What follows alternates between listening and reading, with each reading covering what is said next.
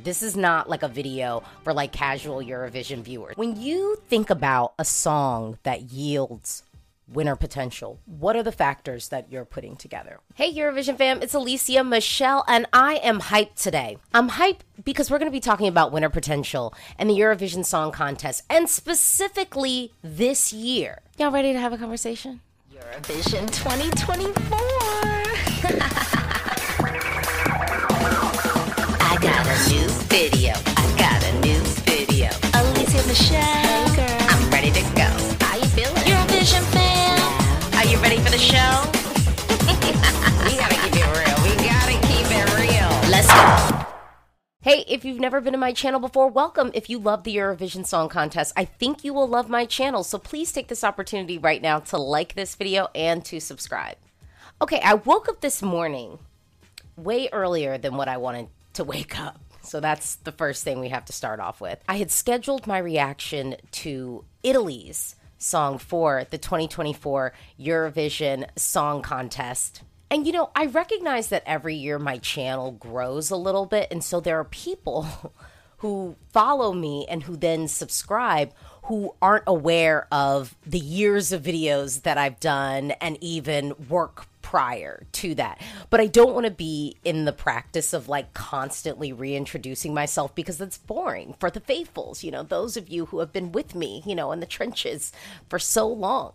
But I wanted to do a video and talk about winner potential and kind of the things that I use to ca- to kind of come up with what I think has winner potential at the Eurovision Song Contest. Now, for those of you who are the faithfuls, who are longtime subscribers, you know I did a video a couple of years back where I basically sort of explained out like what I felt like the winning sauce was and kind of what are the things that I think sort of work to a country's advantage. I'm not really going to be doing that again. You can search in my videos and find that video. Maybe I will put it down in the comments if I can find that video because I did it a little bit ago. If you're watching this video and waiting for me to tell you the countries that I think could win Eurovision this year, this ain't that. I have a whole podcast where I broke that down, so you could go listen to the Eurovision for Real podcast and get that. So then you might be thinking to yourself, Alesia, then what is this video for? Well, this video is a little bit more tailored to this year because at this point we've got a couple of songs. But I also think that we're kind of in the discourse of this missing some key components that dictate winner potential at the Eurovision Song Contest. Now, as much as I honor, you know, love what you love, like what you like, and it's okay to hate the songs that you hate as long as you're not forcing other people to hate those songs along with you. You know what I mean? Like, people are to like what they like. But to pretend as if Eurovision is just this analyzing of what people feel and what they like, that's not really true. We know that there are patterns that the Eurovision contest sort of has. And so I want to kick off this video and say the thing that some people might not want to tell you, and then I'll give you the exception. If there is a male performer this year, they're coming in with an advantage. Yes, I know men have an advantage with a lot of things in the world, but I'm not just talking about that. Now, looking at the patterns of Eurovision and our winners of recent history, we have noticed a little bit of a passing of the baton. And I do want to just note to folks that I do think that there are some anomaly years that we have in recent history at the Eurovision Song Contest. For me, Eurovision 2014 was a little bit of an anomaly year.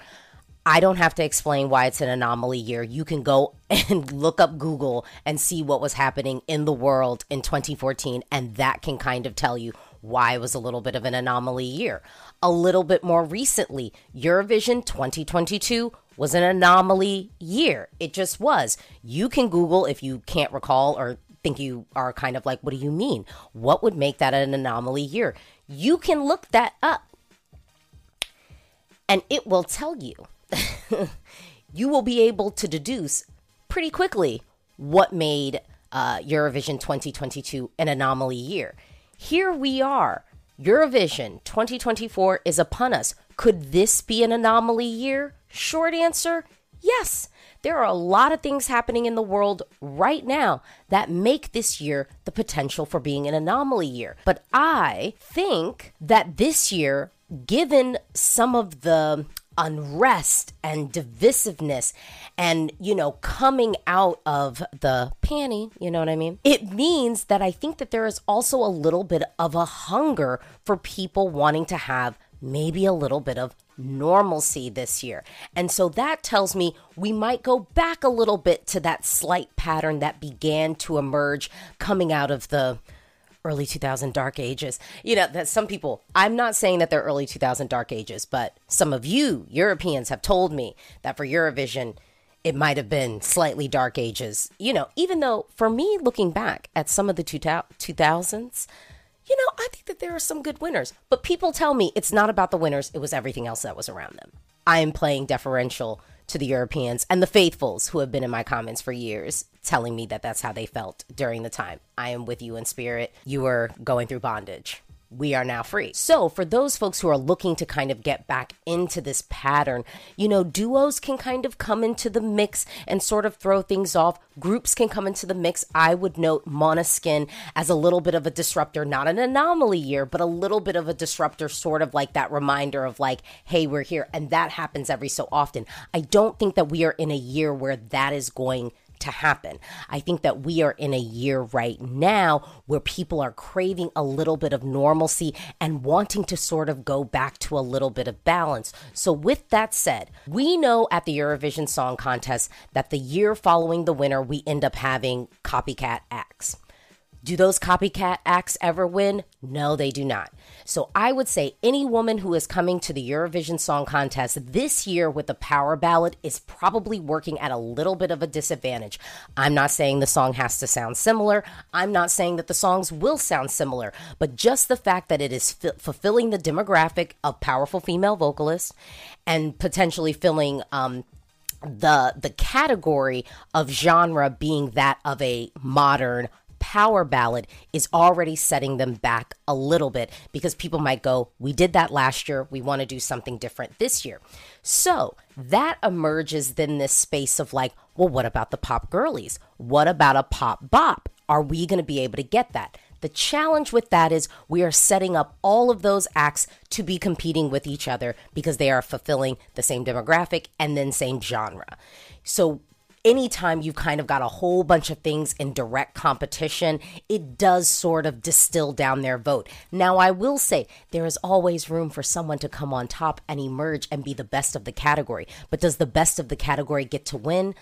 Not always. So we have to be mindful of that. With all of that said, I do think this year there is going to be, and this is not my preference, I am just reflecting the patterns of Eurovision as I see it third party, non involved, just looking at the stats and facts and looking at the patterns that have been established. I also will note it's not a crazy thing to look at the patterns that emerge in the national selections. We have all of these national selections. People who vote in those national selections, they're telling you sort of what mood they're in. They're telling you what they want to see at Eurovision. So there is something to be said for looking at the trends that we see. But let's stay on the train of the demographics and why I think male performers are going to have an advantage this year. Male performers are going to have an advantage because instantly, demographic wise, it's different than what we had last year. That's simple. Are we going to debate this? We could, but we're not. Okay.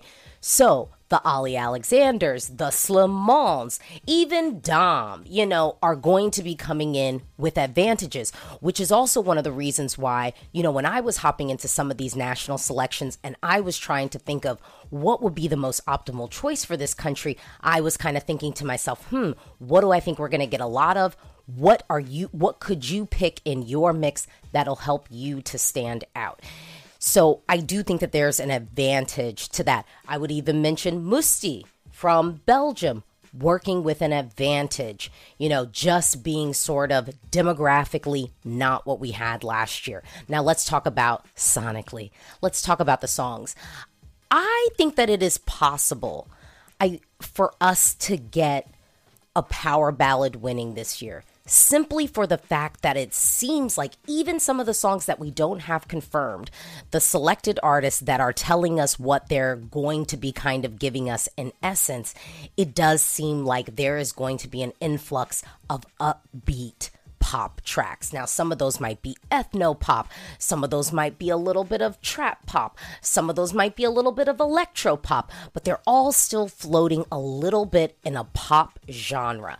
So, I do think when it comes to just thinking of what Europe could be hungry for, Europe could be hungry for something that's a little bit more upbeat. We had a pop ballad winning last year, so maybe this year we get kind of like that pop bop, that uh, that um, uplifting, upbeat flash of a song. But again, that still begs the question for direct competition and the distillation of the vote. Now, one genre that always sort of gets to have a place and gets to be on a plane unto itself at the Eurovision Song Contest is songs that are ethnic. People come to Eurovision and expect to see entries that are ethnic. Enter Ukraine. Ukraine is giving us something that does feel modern. There is a freshness to it, but it is ethnic. This is feeling like something that Ukraine would send to Eurovision. So instantly, when you look at the betting odds and you see see Ukraine on top, you know a lot of people might want to cite you know world events as the reason for that. But we can't forget with Ukraine. One, they know how to do Eurovision. They do Eurovision well. They execute well. So there's going to be a proficiency there that you know you can just bet on. Period. Secondly, we knew the song was in the mix a little while back. And a lot of people were saying, oof, this is sort of a song that could have winner potential at the Eurovision Song Contest. Now, I have gone on record saying that I'm like, I like the song. I think it's really good. I just don't know if Europe wants to coalesce around voting for Ukraine en masse enough for it to actually win, let alone the jury sort of coming together and being like, this is our winning song. I just want to make it really clear as I sit here in this chair, and it is Tuesday, February 13th in the morning.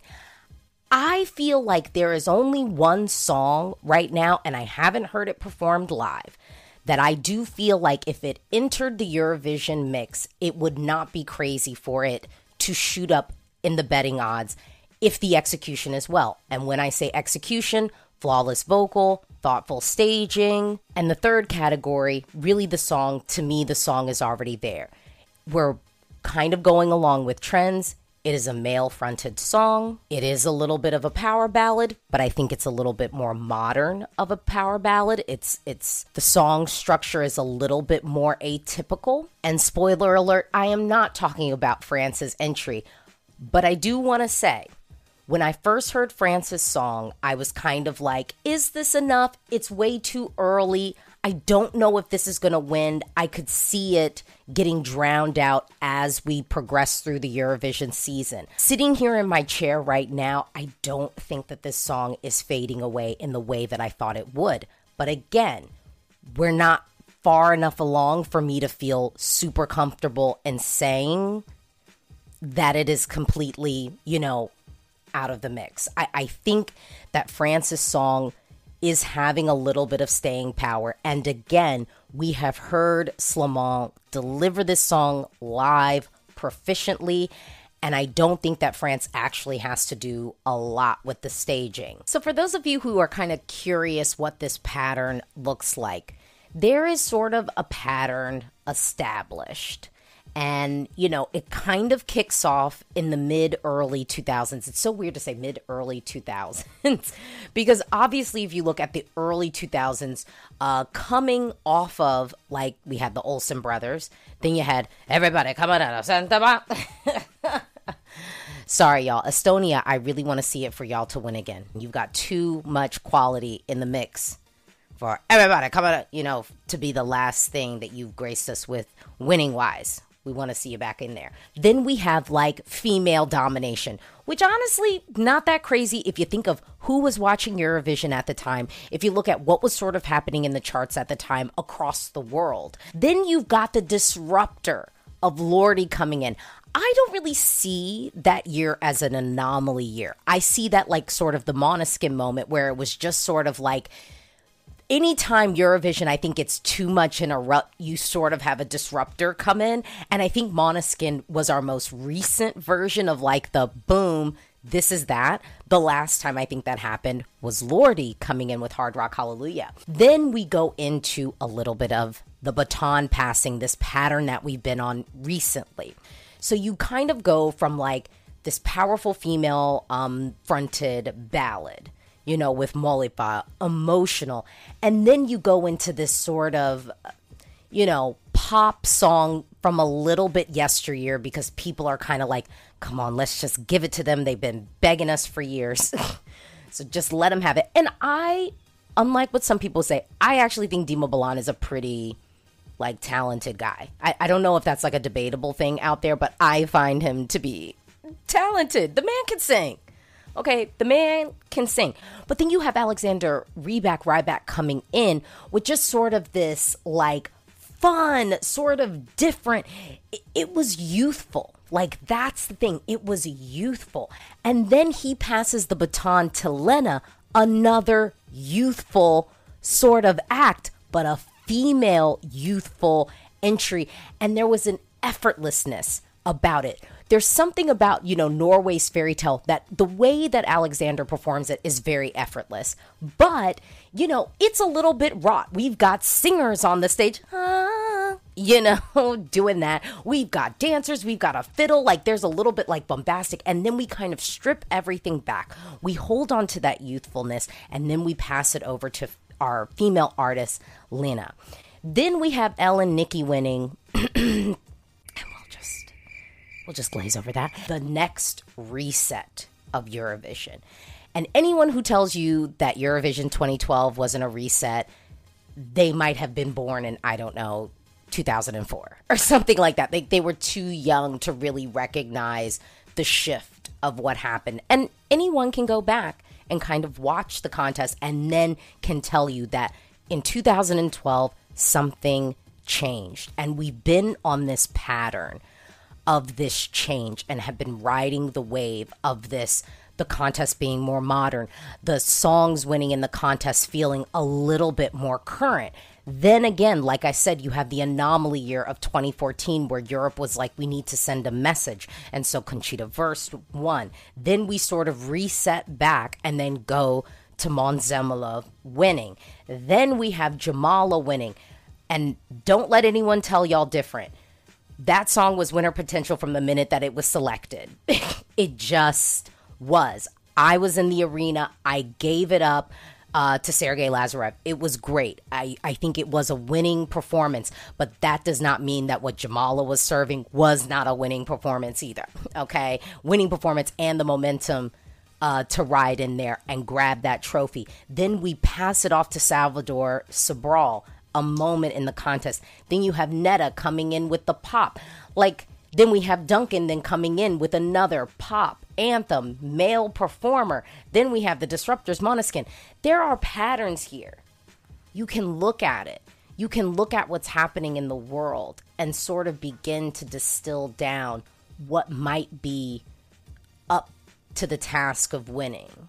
I just, I don't know. Maybe I'm like, I hope I'm preaching to the choir. Like, we're nerding out over here. This is not like a video for like casual Eurovision viewers. This is, this is a video for casual Eurovision viewers who are like, I want to sip the Kool Aid. And for those of us who are drunk off the Kool Aid, we're just living right now. So there are patterns. So to me, what that tells me, looking at this, we could be having an anomaly year this year. We could be having an anomaly year. But with Loreen winning last year, I wonder if we're back into someone and people feeling like we need a little bit of a reset. We got a reset in 2012. Like we did. We got sort of a reset, a little bit of a disruptor in 2006. We had a disruptor in 2021. I could just be saying nothing. I just think this year we're going to know the winning song and performance when we get it, and it's going to smack us dab right in the face. I don't think it's going to be one of these things that we have to do gymnastics and aerobics to make it fit. This is like the longest video ever, but I'm having fun with it. If you're still watching, Thank you for watching. Looking at the songs we have right now, Ukraine is at the top of the betting odds. I'm just going to use the betting odds as like my example. Like I said before, it's a winning song. It's a winning package. We know that they'll stage it well. So, does Ukraine have a shot at it? Yeah. But do I think it'll ultimately win right now, February 13th? No, I don't think it will. Next up, we have Italy. Italy's challenge is how are they going to bring this song to life on the Eurovision stage? I'm not worried about Angelina. She can sing, she'll sell the song. I'm worried about everything that will be happening around her. And speaking of the things that'll be happening around her, and I'm going to hop over, um, I'm concerned with the direct competition that she's going to have potentially from um, Austria, Kaleen with We Will Rave. I'm, I'm concerned about that. I'm concerned about the direct competition from Silia if Silia, you know, makes it to the grand final.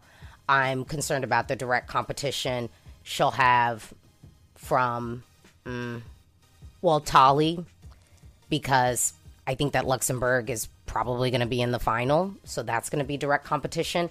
And we don't know the song, but I'm also concerned about the direct competition that'll be had for Marina Satti. We don't know the song, but given what they're saying that it could be, I'm concerned. Um, moving down, moving down the line, Olly Alexander, I think, is working from an advantage. He's a well known person. He's been showing up at national selections too. He's he's doing, you know, the stuff that you need to do to keep yourself out there, you know, in these Eurovision streets. I think Olly's coming in with an advantage. I think the UK has a little bit of momentum. Everyone was really happy with the show that we got in Lux uh, um in Liverpool. Everyone's really happy about the show, the, the, the television production we got, and the um, fan experience. People are like, okay, the BBC can do this. So I think Olly's coming in with an advantage. Period. Uh, we've got Finland. Finland will be fun on the stage. It's not winner potential, but I don't think anyone is saying that. Ireland coming in with something interesting. I think Ireland's going to be at the grand final. I don't know if it's going to be enough to win but I would love to see it.